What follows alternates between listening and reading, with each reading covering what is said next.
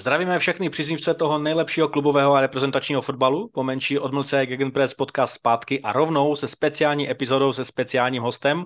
Jsem rád, že si po delší době můžu popovídat se známou osobností nejen českého sportu, ale mimo jiné také charitativních nadací, neprůstřelného golmana Realu Top Praha, kapitána filmového i seriálového Vyšehradu, Kubou Števkem. Čau, Kubo. Ahoj, ahoj, Míšo. Zdravím všechny posluchače.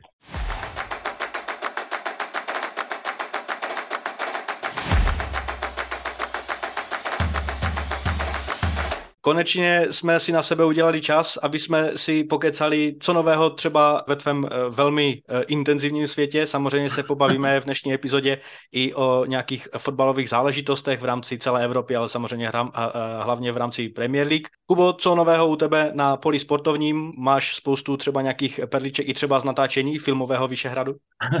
tak eh, co se týče, co se týče loňského roku, tak protože letošní sezona hokejová teďka v tuto chvíli je zatím primárně primárně hokejová a tam jsem ještě lasu nedostal, protože e, za Real to Praha se na charitativní zápasy hlásí spousta obličejů, které jsou, které jsou známé a které se dostaly úplně někam jinam, takže, e, takže tam jsem někde v šesté lajně zatím, možná v sedmé. A co se týče jinak toho roku, tak e, sportovně to úplně nebylo, no, ale některé akce z Realem to Praha se mi ještě podařilo pořád, pořád navštívit. Měl jsem to taky výkyvem, že jsem několik let prohlašoval, že pokud zhubnu, protože ta moje váha šla neustále pomaličku, ale jistě nahoru, takže pokud zhubnu, tak jedině s, s, díky zdravotním věcem. E, nějaké peripetie přišly, e, ty mě teďka nějak čtvrtý měsíc drží mm, v takovém výkonu, e, nevýkonu, nicméně se pozitivně snažím dostat zpátky a je to, je to v tom dobré, že jsem zase schopný se nasoukat do dresů fotbalových nebo brankařských, což dřív opravdu byl problém, protože jsem ve všech vypadal jak Martina Sáblíková v tom svém, takže, takže to nebylo úplně ono. No, ale byl zajímavý na zážitky, samozřejmě zažil jsem, zažil jsem eh, Vyšehrad eh, film díky kamarádovi Kubovi Štávkovi, který mě to nabídl i díky našemu přátelství vlastně už ten seriál a protlačil si mě i do filmu, takže ta, ta role kapitána Kakuny je pro mě ohromný zážitek, protože jakožto neherec eh, jsem se dostal do zákulisí filmu a mohl jsem poznat, jak to vlastně funguje, nehledě na to, že třeba Laviho svatba eh, na hotelu Sen eh, byla ve společnosti frajerů, jako je Ondra Pavelec, Jirka Tlustý, uh, Páťa Berger, Vláďa Šmicer, Honza Kuler a, a kluci z Reálu, vlastně Petr Mrázek, Golman a další. Uh, bylo to úžasné, uh, samozřejmě nemluvím o hercích, protože k těm jsem se díval ze spoda nahoru, ale bylo to, byl to neskutečný zážitek. Já se to Kubovi budu do smrti vděčný, protože opravdu už se na tuto druhou stranu asi nedostanu. Uh, takže to bylo fajn, navíc film je úspěšný, já jim hrozně moc fandím. Kubovi Voráčkovi, který vlastně s tím filmem pomáhal, uh, pomáhal finančně, tak, uh, tak tomu patří ohromné srdce, protože, protože v dnešní době a v době po těch dvou bláznivých letech bylo asi hrozně těžké něco, něco, něco schánět nebo nějak, nějak schánět vlastně peníze a sponzory a tak dále. Takže to bylo tak, historky, no, necháme je tak zatím, to někdy upiva, až ho budu moc pít, eh, to by spíš na konkrétní dotazy, tak eh, bylo to super, bylo to skvělé a s Realem to Praha je to vždycky taky skvělé, takže teď vyhlížím rok 23 a doufám, že ve své zeštíhlené formě eh, opět nějaký zápas laso dostanu a, a že v té brance nebudu jak hydrant, protože ty poslední měsíce už i mistráky, co jsem tady chytal v okresním přeboru, tak z mojí strany byly fakt, že už jsem si říkal, no tak jsou dvě možnosti, buď to se do toho znova trošku opřeš a zhubneš a, a zabereš, anebo se už na to vykašleš a půjdeš do fotbalového důchodu. Ten fotbalový důchod tak nějak vyhrával jenom díky mojí lenosti a, a teď, teď mám zase druhou šanci no, se tam vrátit, tak doufám, že to vyjde, no. Že budu kecat o tom, co ještě aktivně můžu sám dělat. Hele, když i takový Polsko se vracel z fotbalového důchodu, tak nevím, proč bys nemohl ty. A určitě, určitě věřím, že to bude u tebe lepší, jak se zdravím, protože zdraví je to nejdůležitější, tak uh, samozřejmě i doporučuji všem, kteří ještě neviděli filmový Vyšehrad, uh, aby zkoukli, protože opravdu se jedná o velice povedenou fotbalovou komedii s, s hodně narážkami na reálné situace z reálného fotbalu.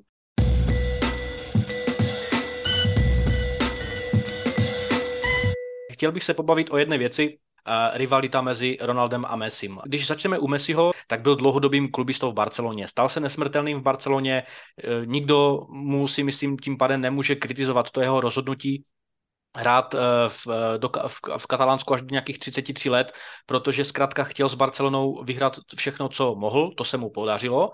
Zatímco Ronaldo se stal zase integrální částí uh, každého klubu, ve kterém, do, do, do kterého přestoupil. Kam přišel, tak tam vyhrál minimálně ligový titul a opticky se může tedy zdát, nebo to vypadat tak, že ze sportovního hlediska je Ronaldo tím úspěšnějším, ale prostě jsou fanoušci a jejich určitě, jsou jich určitě miliony, nebo dávají tu klubovou stránku do popředí. Ten klubismus jako takový zasvěcení kariéry pro jeden klub. Jak na tebe působí třeba rozhodnutí Ronalda odejít do Saudské Arábie, ten vůbec ten jeho rozhovor s Piersem Morganem, určitě si to zaregistroval a jak na tebe zase působí na druhou stranu triumf Messiho na mistrovství světa?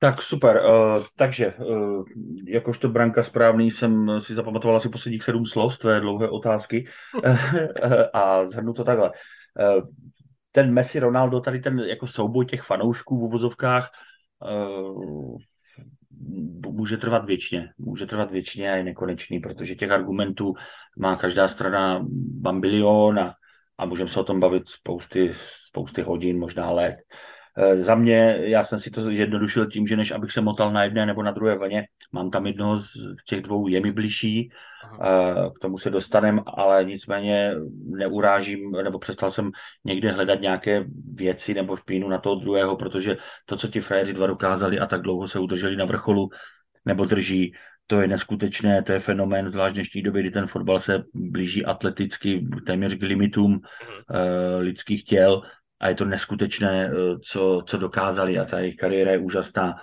To, jestli je někdo prospěšnější v národním týmu nebo ne, roky to tak nebylo u nikoho, že jo, pak tam byla jiskřička záblesk u Ronalda, pak zase teďka na konci u Messiho velký ten splněný sen.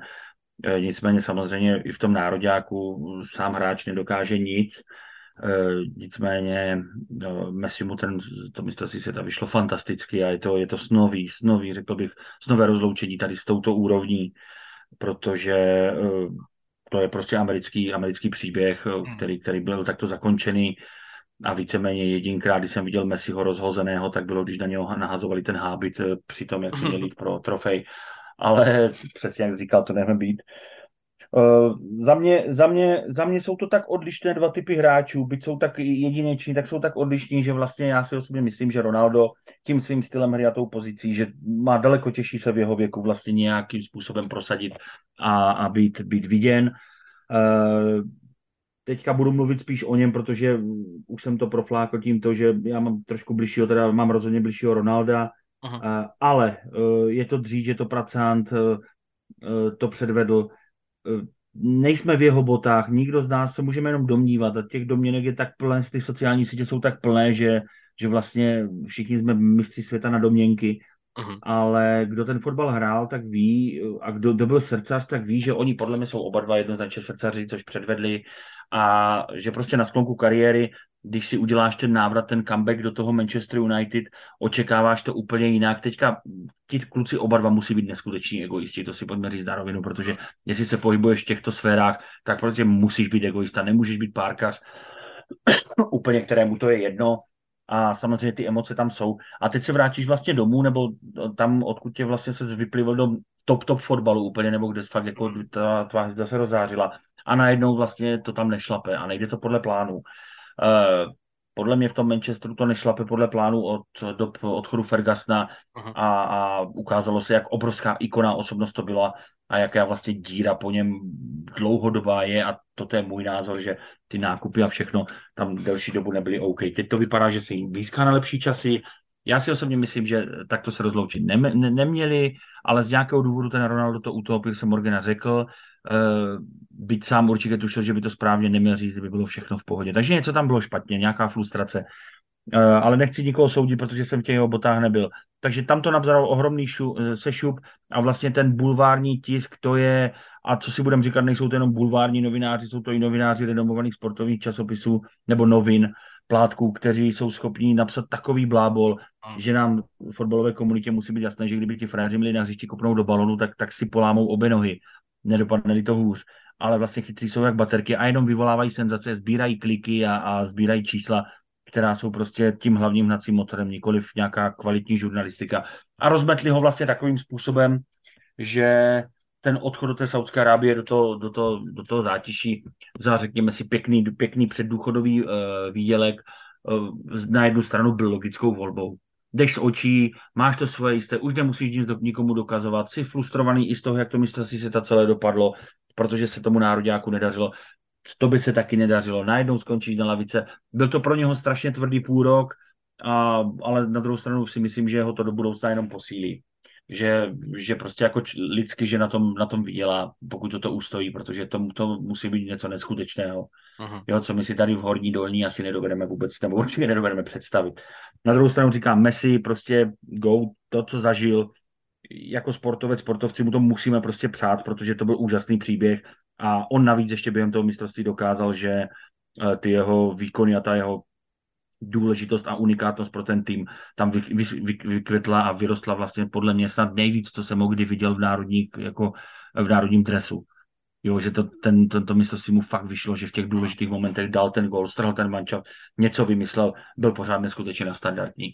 A jsou to tak dva rozlišné konce, které teďka můžou nějak rozdělovat, rozdělovat a, a dávat pocit srovnávání ale já bych nesrovnával, já bych to zhrnul tím, že jsou to takové dvě osobnosti, které ten fotbal tak neskutečně posunuli a tak dlouho zářili na tom světovém trůnu spolu, že jim patří neskutečný respekt a, a, a ohromný obdiv.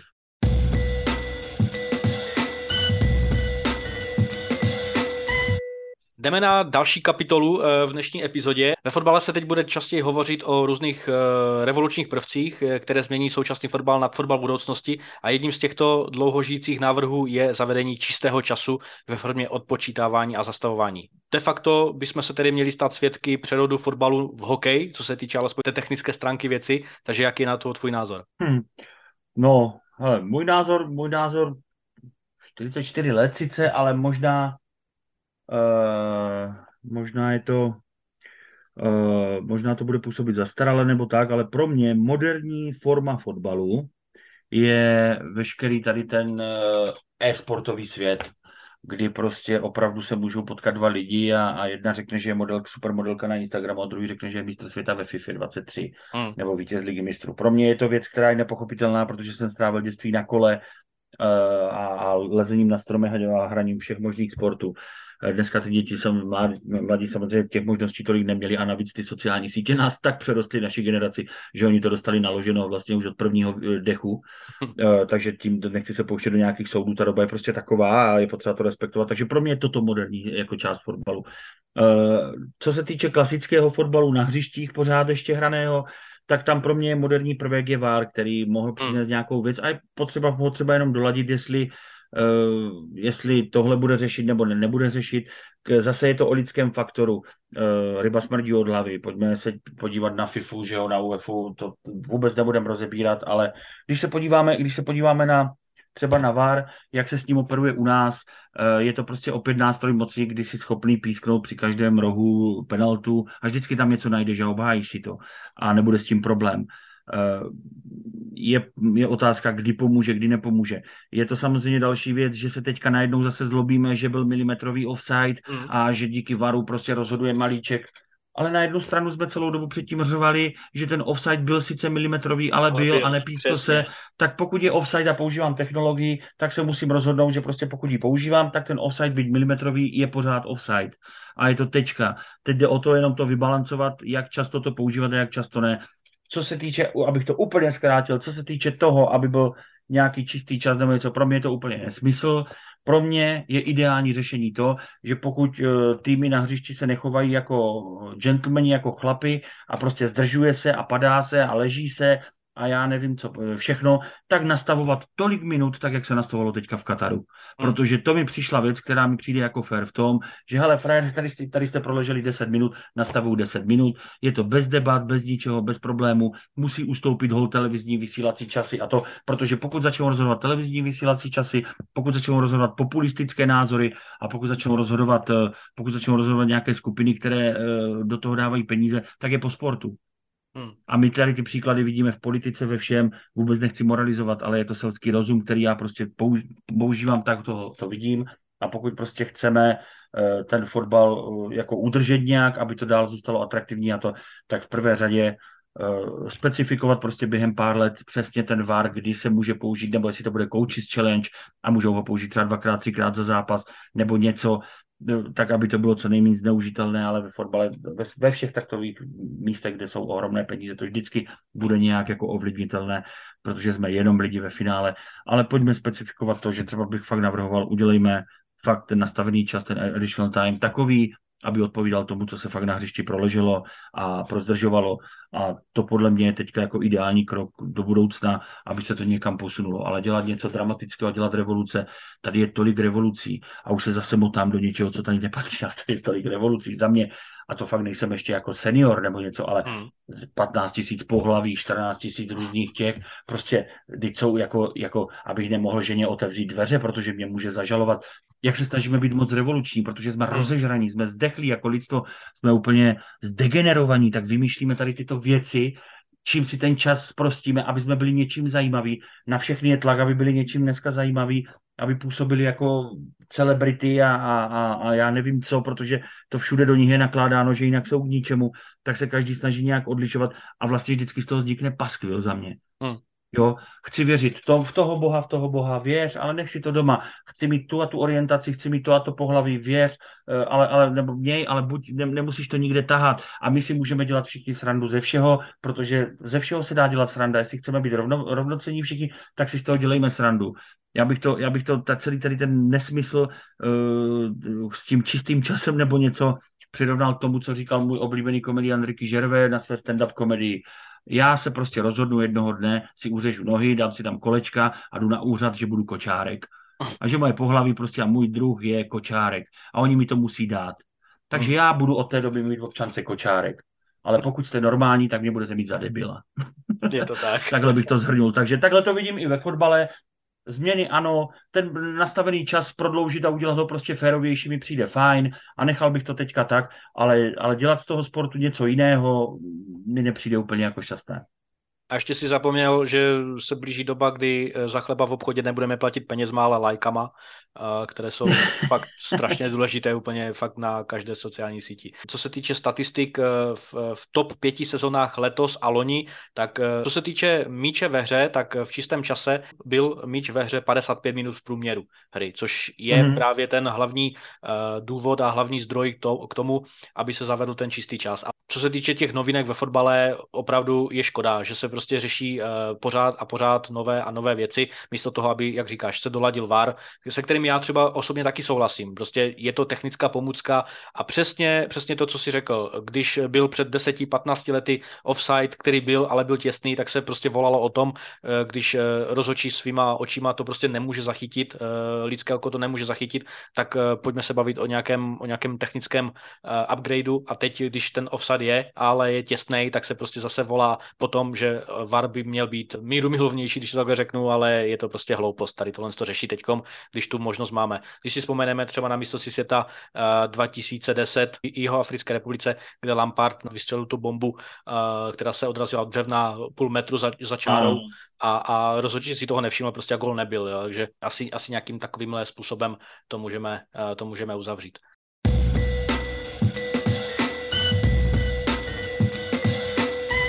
Pojďme na další téma a sice téma ohledně Chelsea. Graham Potter, eh, coach, který eh, v Brightonu byl považován za skvělého strujce úspěchu maličkého sympatického klubu. S Brightonem dokázal poražet eh, top kluby, top six kluby a ne dílem náhody, ale dílem dlouhodobě propracovaného systému, ve kterém mu hráči věřili. To byl ten hlavní důvod, si, alespoň, alespoň za mě. Opustil klub, eh, kde mohl zabetonovat eh, svůj fotbalový odkaz a teprve po několika sezonách se mohl právoplatně přesunout do špičkového velkoklubu, nenutně anglického. A je opravdu, a tady je otázka na tebe, je opravdu tak těžké odolat vábení top klubu Eh, stop penězi za cenu toho, že coach zlikviduje uh, svůj kredit výborného stratega a kreativce tím, že prostě přestoupí v tomto případě do Chelsea, kde hráči házejí pod autobus daleko slavnější a úspěšnější manažery, kteří už do klubu přicházeli jako top trenéři, top úspěšní trenéři. Potter Navíc není tak starý coach, aby, aby ho tlačil čas, aby musel udělat toto rozhodnutí, protože jen pro kontext, on byl v Brightonu tři sezóny, ve všech třech byl exponenciálně úspěšným, dokázal opravdu poražet jak Liverpool, Arsenal, Manchester United, Manchester City a letos se prostě Chelsea i vinou velké transformace a velké transformace hlavně na poli organizačním a v rámci kádru se nedaří.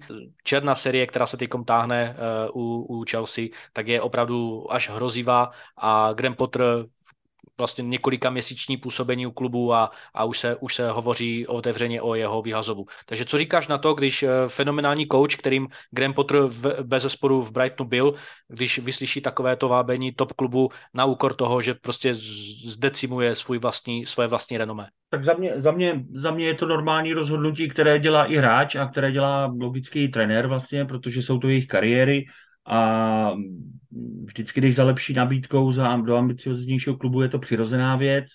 To, jak to dopadne, protože nejsi Harry Potter, ale Graham Potter, tak, eh, tak samozřejmě nemůžeš nějak vyčarovat předem a odhadnout, ale eh, ten krok byl logický podle mě po těch třech letech. Eh, prostě chtěl jít, chtěl jít, chtěl jít za výzvou, tady je velká výzva v Chelsea, samozřejmě ty možnosti tam jsou nějaké, teďka pořádně, jako popravdě, potom všem, co byl ten hon na Abramoviče, tak, tak vlastně ani nevím, jaké, ale samozřejmě a Chelsea má vysoké ambice, ty nejvyšší bude mít, eh, protože je na to za poslední více jak dekádu zvyklá, uh-huh.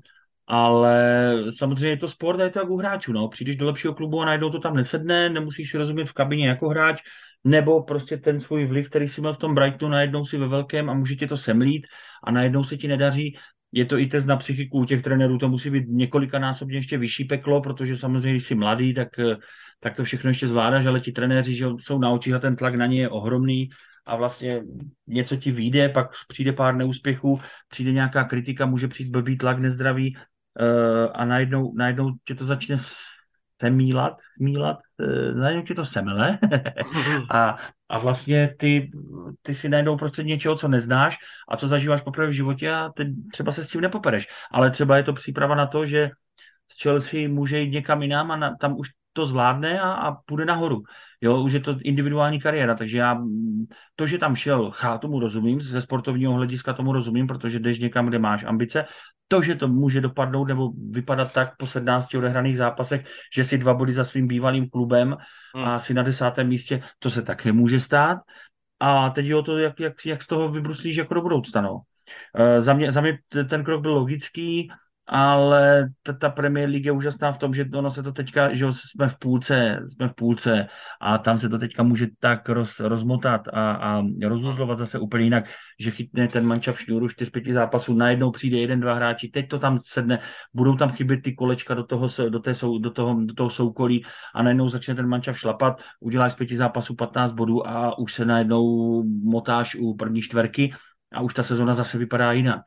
Jo, samozřejmě teď ta ztráta je hrozivá, ale, ale stejně jak u hráčů, stejně jak přijde o, po, posila, tak i ten trenér by měl dostat nějaký čas, zvlášť když je mladý ambici, nebo je ambiciozní a přijde z nižšího, řekněme v úvozovkách, z nižšího trošičku levelu, tak, tak by měl dostat nějaký čas. Otázka je, jestli ho dostane, ale hlavně, jak se, jak se k tomu postaví do budoucna. Takže za mě ten krok je pochopitelný a, a, a přeju mu, protože, jak jistě víš, tak celému modrému klubu přeju. No. no jasně, nejde, nejde tam ani tak o, o ty kvality, protože on ty kvality trenérské i psychologické určitě má, ale zavedl tam prostě špatný, špatnou filozofii, sadil na špatný koncept a pokud se on nezmění prostě v jádru, tak si nemyslím, že ta jeho, ta, to jeho působení v časi bude úspěšné.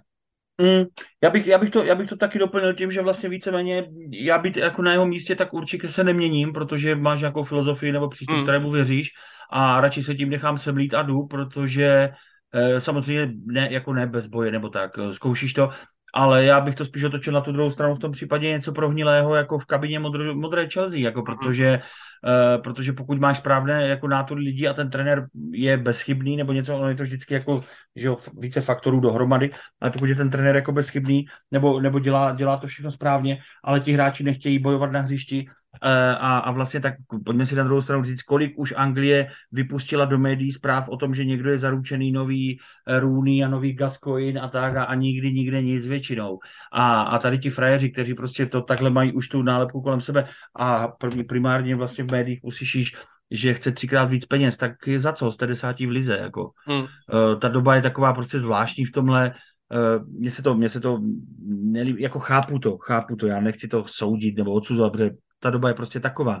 Ale vlastně není to vždycky jenom na trenérovi. A pokud prostě ten trenér dá příkaz, že se bude hrát eh, vysoký pres a to, tak pokud tam nemá ty typy hráčů, tak pokud dostane ten čas, tak bude schopný tu kabinu nějak okysličit. A ty dvě, tři černé ovce, které se tam objeví, tak bude schopný vymazat jo, a, a nebo nahradit někým jiným, kdo prostě tu jeho filozofii přijme a kdo bude chtít jezdit. A třeba ve finále Chelsea bude cestou toho, že se tam objeví dva, tři dříči, které měl třeba v Brightonu a ta Chelsea bude ve finále úspěšnější, protože tam budou pracanti, kteří prostě musí být v každém týmu. Ale celkově na mě ta Chelsea teď působí, že je bez eh, totálních lídrů, protože eh, za mě Aspilicueta je neskutečně, jak dlouho se v Chelsea drží vlastně, Eh, ale vždycky tam byl, dřív tam byl prostě ten pátý, šestý, sedmé, osmé jméno. Jo, teďka vlastně se vyslovuje někde mezi prvními. Za mě to není úplně jako lídr, byť eh, nechci ho vůbec nějak jako scházovat, na to nemám vůbec právo. Ale chybí mi tam jako ti vůdci, ti lídři, ta síla v té kabině, kdy eh, někdo se nějak vyjádří a půjde za ním. Ne, banda prostě pár kluků, kteří, když, jak si říkal, se to nedaří ten zápas, tak se labilně položí celý mančat v tu chvíli tam musí přijít někdo, kdo tam prostě dřív z těch dravců byl, ať to byl Drogba, ať to byl Essien, ať to byl JT, ať to byl Frank Lampard, hmm. ať to byl Petr Čech v bráně. Prostě byl tam někdo, kdo ten tým jako strhl tím svým výkonem a kdo dokázal promluvit i v kabině. A oni právě neházeli ty manažery pod autobus, ať se třeba těm daným manažerům nedařilo, když to dneska uh, největší rozdíl třeba s těma devadesátkama nebo, nebo počátkem nového tisíciletí vidím uh, v absolutním nedostatku sebereflexe, protože hmm. hráčovi, kor tomu mladému, obletovanému se prostě nedaří dlouhodobě a on vidí ten problém prostě někde jinde, nejen u sebe. Hmm. A neříkám, jako... že samozřejmě u každého jsou, jsou hráči, kteří jsou mm. dost sebekritičtí, i třeba v mladém věku, a nejenom ve, nejenom ve fotbale, ale obecně ve sportu, a to se mi právě líbí. Ale co se týče právě té Chelsea, tak já jsem sám zvědav, eh, jakým způsobem se v druhé polovině eh, této sezóny bude klubu dařit.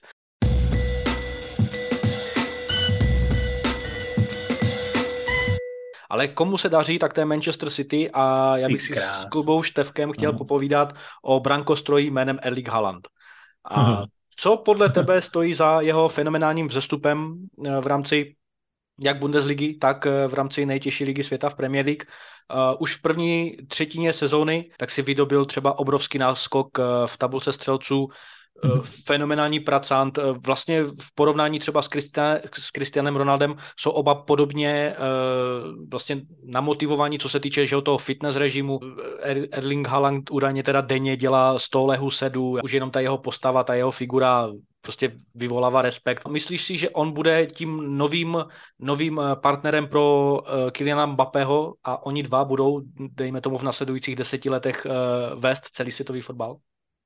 Ty krásu, no, tak Haaland 21 gólů že od 16 špílů v Premier League. Hmm. Uh, to vypadá, kdybych tam v té brance stál já. Uh, protože to je neskute, neskutečné číslo, no poločas, to, to, to, je neskutečné číslo. To, je, pro, mě je to, pro mě je to něco, jak v rokem byl Ivan Drago, uh, skombinovaný uh, s Ibrahimovičem, uh, to je neskutečné. Přesně jak si to říkal, ta síla, ten fyzický fond, ale ta rychlost, ta dravost, to je prostě stroj, to je mašina, to je neskutečné.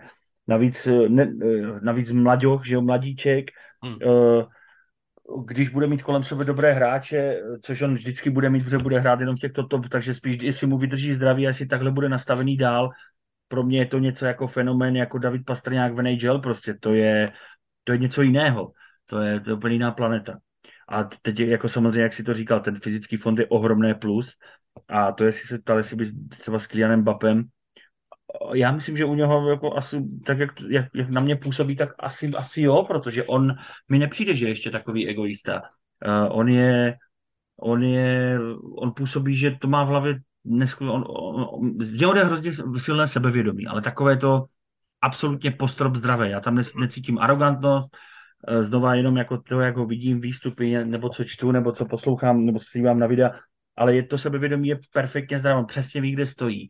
A on by ty, tady tyhle uh, nějaké takové ty boje, já když někdy slyším Bapého, když tam dřív byl i ten Neymar, Neymar to je prostě pro mě, jsou to takové štěbetající děti pořád na pískovišti. Uh, jak může a to jsme od té doby se zazbavíme, je nabídka, poptávka. Když ti to někdo nabídne, ty jsi blázen, jestli ji nepřijmeš.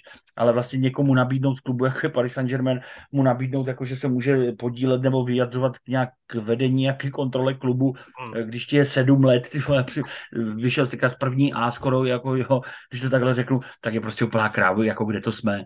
Hmm. Kde to jsme. Já si myslím, že Haaland, pokud budete na této cestě, na které je, tak tady tyhle frajery úplně pře, přejede, přefikne, bude to nový Ronaldo Messi a, a bude úplně stát někde jako samotný prostě na Olympu eh, nový další fotbalový v úvozovkách Bůh, který bude úplně pod sebe se dívat, protože má předpoklady k tomu, aby byl úplně někde jinde. On si nebude, zatím si nepotřebuje pomáhat nějakými mediálními úlety nebo výstřelkami, nějakými hvězdnými maníry. Se mi, mi se to strašně líbí, takže je to super a, a jde vidět, že že ten fotbal bude dál plodit jako nadstandard, neskutečný nadstandard.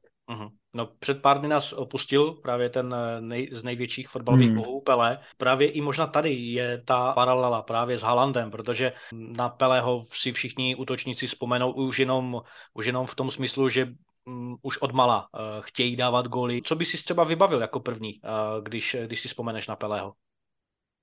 Já si, tak já si vybavím jako dítě ty, ty černobílé záběry, Vybavím si tu jeho neskutečnou hru, kterou pro mě měl po něm akorát třeba Ronaldinho. Hmm.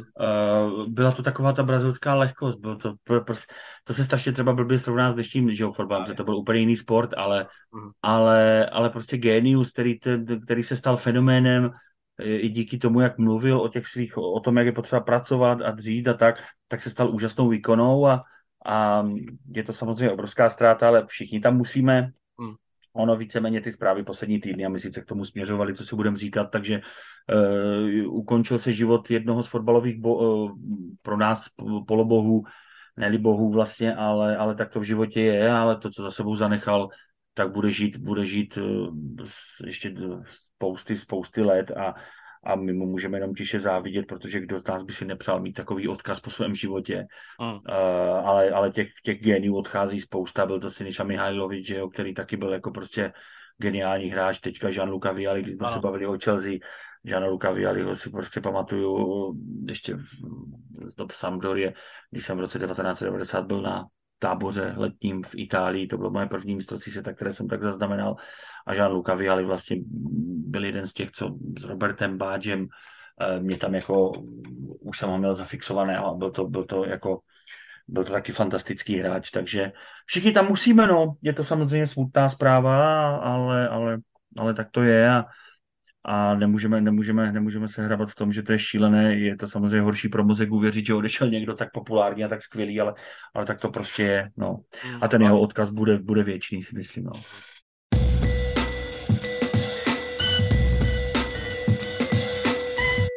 Pojďme zase na veselější věci a pojďme, zpátky, pojďme. zpátky na vrchol, ne tentokrát ten brazilský, ale zpátky na vrchol opět v Premier League Arsenal.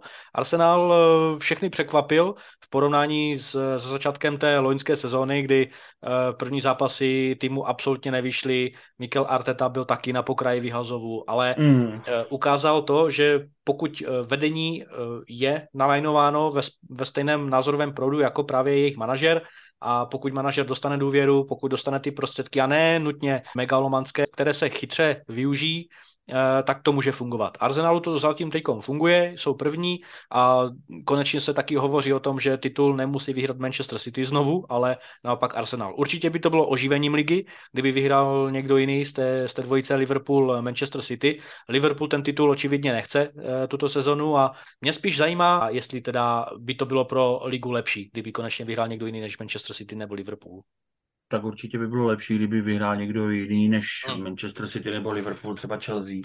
Jo. Ale uh, Arsenal, Arsenal si na tuhle, mož, na, tuhle, na tuhle šanci čeká 278 milionů let, že jo, ti, ti se tam jednu dobu ještě za Wengera vlastně plácali, že jsou, že, že jsou ekonomicky stabilní a, a mají, jsou v zelených číslech každou sezónu, po každé sezóně, což je na dnešní dobu něco neskutečného, protože asi rozebírat nějaký paskvil FIFI nebo UEFI ohledně fair play nemá smysl, protože to je to je takový, takový populistický výraz, který vlastně, kdyby se měl dodržovat, tak podle mě třetina klubu nemůže fungovat. Uh-huh. Uh, takže jako oni si na to čekají, je tam, neskute, je tam skvěle postavený mančav vlastně bez nějakých mega uh, obrhvězd, je to prostě par, parta, chemicky to tam sedlo, ta chemie je postavená skvěle v té kabině a evidentně, evidentně to zatím jako šlape. No. Otázka je, jak to bude teď, když ten tlak bude narůstat, protože pořád si řekne, že jo, odehraných se dá zápasů, mají, že jo, společně s Manchesterem, City jsme vlastně ani ne v půlce sezóny, bla, bla, bla. No ale co když povedeš o pět bodů a bude těch zápasů 28 odehraných a už jich bude chybět jenom prostě, už jich hmm. bude chybět jenom 10 do konce ten tlak bude narůstat. A ten tlak nebude narůstat jenom z klubu, ale ten tlak bude narůstat z médií, od fanoušků, od, ze všech stran. A teď jde o to, jak to, oni to ustojí. No. Manchester City zkušenosti s tím to má, tam se nebojím. Osobně si bych se vůbec nedivil, kdyby ještě se tam začal míchat do toho Manchester United, mm-hmm. Uh, protože myslím, že i tím, že oni se, jako, jak jsme se bavili o tom Ronaldovi, tak si myslím, že třeba psychicky celkově v tom klubu se může všem ulevit, že taková osobnost vlastně uh-huh. už mhm. tam není ne, a je navíc nespokojená, takže tam se může všem ulevit a někteří můžou vyrůst, protože najednou prostě už se nemusí schovávat a chtějí už ukázat, že, že umí vést. Uh, takže já si osobně myslím, že uh, body postrácí ještě všichni, ale osobně si myslím, letošní sezonu by to tak nevypadá, že se to bude, že se to bude štípat mezi týmy z Manchesteru a že Arsenal, Arsenal uh, to bohužel, ne, bohužel pro ně asi neustojí. Ne, že bych si to přál, to vůbec ne, uh, ale, ale myslím si, že ta zkušenost toho, toho City je tam taková, že, že ten Arsenal to bude mít hrozně těžké. No a pokud ustojí ten tlak, tak po zásluze, po zásluze, po zásluze získají jako titul. Mm-hmm. Ale bude to zajímavé, bude to zajímavé, protože pět bodů v Anglii víme, že je prd a, a já, já se budu snažit tlačit eh, Blues, aby, aby se dostali do čtverky. Uh, deset bodů taky není žádná jako katastrofe, ale ten předek si myslím, že Arsenal nakonec, kdybych si měl typovat přesně, tak si myslím, že Arsenal skončí třetí a rozdají si to týmy z Manchesteru.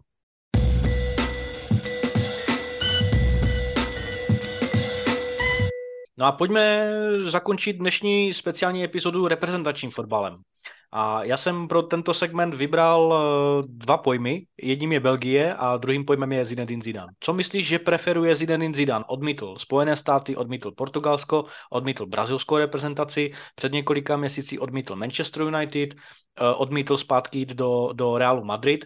Eh, v Realu Madrid, eh, co se týče Karla Ancelottiho, tak ten už, ten už se přiznal, že na konci příští sezóny půjde do fotbalového důchodu, takže možná, mm. že i eh, Zinedine Zidane dobíjí baterky, aby se tam po třetí vrátil. Opravdu si myslíš, že čeká na Real Madrid, anebo odmítá ty nabídky, protože se mu prostě na tom něco nelíbí a viděl bys ho radši na klubové úrovni nebo na reprezentační úrovni? Já, já, já bych ho nejradši viděl na hřišti zase, jak si ho pamatuju, no, ale já jsem mu, já jsem mu potom, co jsi mi to řekl vlastně, že budeme probírat Zinedine Zidane, tak jsem mu teda napsal na, Insta, na Instagram, eh, neodepsal, takže, takže nemám, nemám to úplně z první ruky, ale, ale nevím, no, tak eh, byly tady názory vždycky, že eh, myslím, že to Mourinho říkal, že trénovat národní jako tým je pro už lenivější starší trenéry, protože už tam tu možnost ovlivnit nějak nemáš. Zinedine Zidane by mohl mít českou C licenci, kterou máš do okresního přeboru a a stačila by ti, protože ten, když se svým eh, charisma a eh, renomé přijde do kabiny, tak si myslím, že by stáli v pozoru všichni. Uh, nevím, uh, líbí se mi na jednu stranu, že je introvert, že se nepouští tady do nějakých jako mediálních masáží a přestřelek, uh, že to vlastně ustojí. Třeba třeba už se rozhodl, že chce mít úplně svůj klid a užívat si vlastně důchodu a, a čeká na tu správnou chvíli a na tu energii, která mu třeba přijde. Těžko říct, Samozřejmě po Dešampovi by, ho, by, ho, by to dávalo smysl, aby se tam objevil takovýto obličej, ale musí, on se rozhodne sám, jak to bude, ale jak si říkal, odmítl takové giganty, takové giganty, že bych se na jednu stranu nedivil ani, kdyby čekal buď na konec Karla Ancelottiho, nebo na, brazilské to, na brazilskou židli, anebo úplně čekal na to, že Eh, že vlastně nečeká na nic.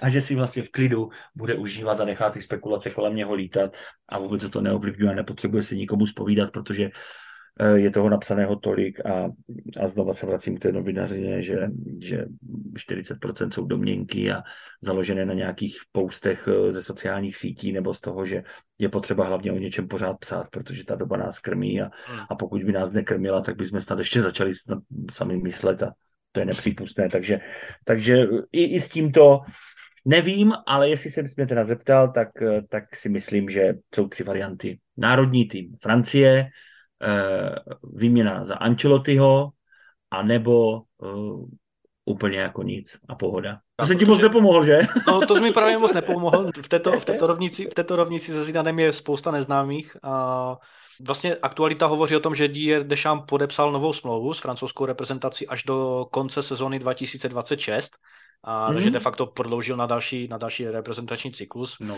a, co se týče té, eh, té, té lavičky u brazilské repre, takže jo, tam se častokrát spekuloval právě Pep Guardiola, a, který někdy před dvěma rokama říkal, že právě tato probíhající sezóna bude jeho poslední, ale uh, během uh, let, letní přípravy otočil a řekl, že si sám sebe dokáže představit na lavičce Manchesteru City ještě další dvě sezóny.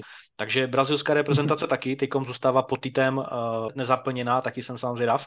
U portugalské reprezentace, a tady právě navážeme na Roberta Martineze, protože tento bývalý uh, coach třeba Evertonu a dnes už bývalý coach belgické reprezentace má v tomto týdnu zkompletovat svůj příchod na portugalskou uh, lavičku. A, Aha. Ale já bych se chtěl právě zastavit právě u Roberta Martineze a jeho práce u belgické reprezentace. Tam měla vlastně k dispozici de facto eh, zlatou generaci fotbalistů kolem De Bruyna, kolem Azarda, kolem Kurtoa eh, v brance a tak dále a tak dále. Roberto Martinez převzal belgickou reprezentaci po Euro 2016, po Marku Vilmocovi.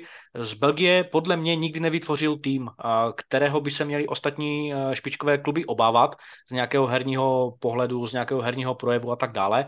Byl to tým plný a je to tým plný uh, skvělých individualit, ale hmm. nedotlačil Belgii k nějakému podobnému renomé, jako má právě třeba to Německo nebo Španělsko za poslední mm. roky, i když se jim třeba nedaří těmto dvou týmům. E, jak na tebe působila belgická reprezentace? Když jsme ji třeba mohli vidět i my v televizi, když hrála proti Česku, nebo, nebo na místo si Seta teď v Kataru, kde se prostě hráčská kabina rozhádala, že jo, a, a hmm. nedopadlo to vůbec dobře. Úplně, úplně zjednodušeně, no, banda kohoutů na jednom hnoji, moc jich tam je a absolutně nesladěné a, a strašně moc egoistů namistrovaných, kteří častokrát upřednostňovali sebe před uh, dresem národního týmu, což je nejvíc. Uh, samozřejmě nebyl jsem teďka v kabině, tak to jenom říkám, jak to na mě působilo. Uh, působilo to na mě v tomhle tom jednoduše a, a přesně se jim tam vymlátila věc, kterou jsme třeba, na kterou jsme věřili v národě jako malého fotbalu, to byla karma. Protože vlastně, jak můžeš během mistrovství světa po prvním neúspěchu jako hráč prohlásit, že vlastně je špatně složený mančov, že jsme moc staří mm. a v emocích říkat takové věci. To svědčí o tom, že si prostě koště, jako že vůbec nepatříš do kabiny a že dotáhneš za jeden pro vás mančavcem. Že prostě fakt nejsi týmový hráč a že, že jsme okamžitě sedou na vlak a jet z Kataru, uh, to asi vlakem by úplně nešlo, ale, ale prostě odjet, jako. Protože, protože tohle prostě nemůžeš říct hmm. jsi v národním týmu asi úplně stejného vínko, jako je tam každý jiný. Jsi jeden z nejlepších, dostal tu šanci, ale vlastně v porovnání s tím týmem nemůžeš si hrát na něco, na to si občas můžeš zahrát třeba v klubu. Ale teďka mluvit vlastně do taktiky a vypustit před kabinu do světových médií, vypustit něco, že vlastně spochybníš trenéra, spochybníš nominaci, spochybníš vlastně celý ten, ten mančav, který tam jel, no tak promiň, tak co jako chceš, chceš tam uspět na tom turnaji jako národák? No ne, nechceš, měli by, měli by v prvé řadě, a vrátilo se jim to krásně tím, jak vlastně nevím, jestli to byl Lukaku, který tam potom vlastně nebyl postavený v tom zápase, kdy hráli o postup, tak v té poslední minutě no, v tom nastaveném čase nedal tu mega šanci, že ho tam mm-hmm. nastel tyčku nebo něco, jo. nebo co to tam, jo, už, už nevím, ale vlastně ta Belgie mě tím vůbec neosloví. Ano, čteš si sestavu, vypadá to nádherně, ale vlastně na hřišti se ti to ani nelíbí, nerad se na to díváš, radši se podíváš na některé manšafty, které si do té doby vlastně vůbec ani neviděl ale prostě jim, jim, si tak, jim ta karma úplně nádherně vrátila to, co oni vysílali ven.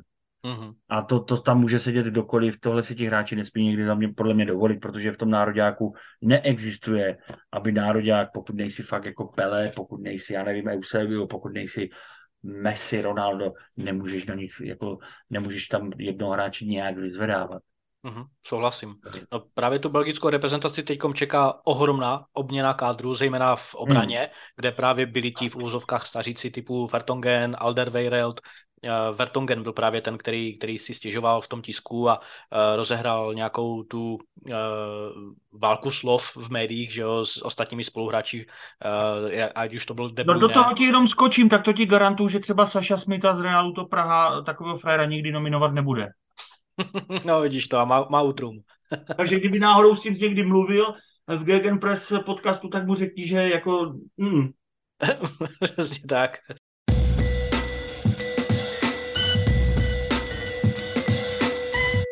No a co se týče teda té reprezentace, tak eh, věříš, že je česká reprezentace spíše na vzestupu, nebo nás čeká spíše těžší období, eh, nebo spíše to optimističtější?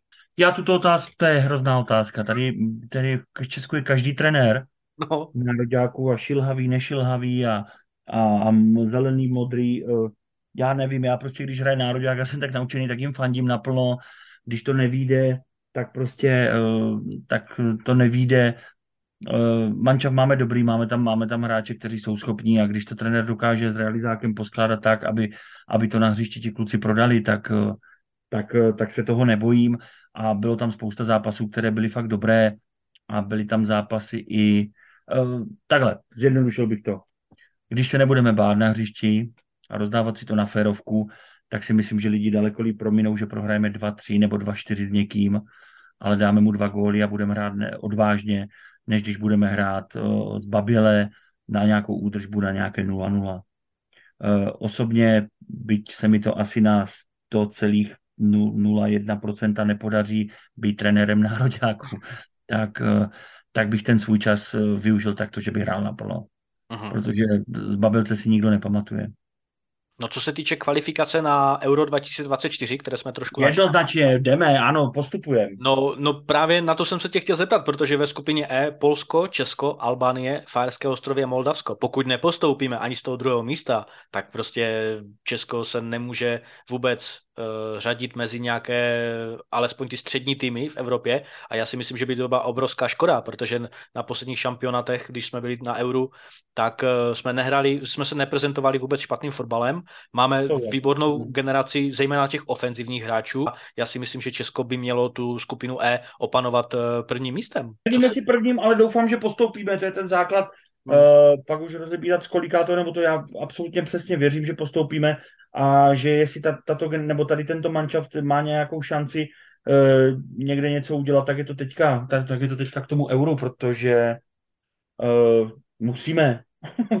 tak si pojďme říct, že musíme, uděláme si socialistický závazek. Třeba se nám ty socialistické závazky zase brzy budou hodit. A splníme, přesně tak.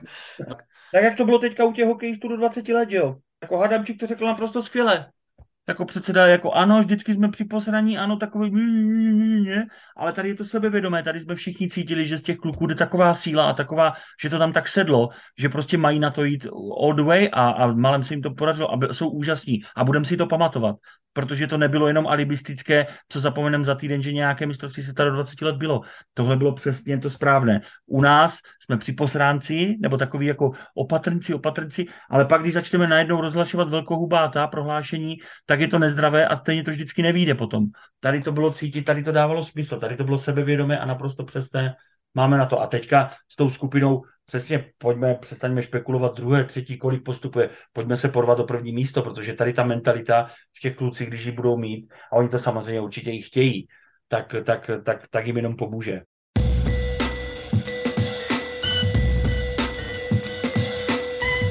OK, takže to byla závěrečná a jsem že optimistická myšlenka našeho speciálního hosta v tomto podcastu Kuby Števka. Máme za sebou speciální epizodu, doufám, že se vám všem líbila. I nadále můžete tento podcast odebírat na Spotify nebo na podcastech.cz, stejně tak jako na YouTubeovém kanále Gegenpress Podcast.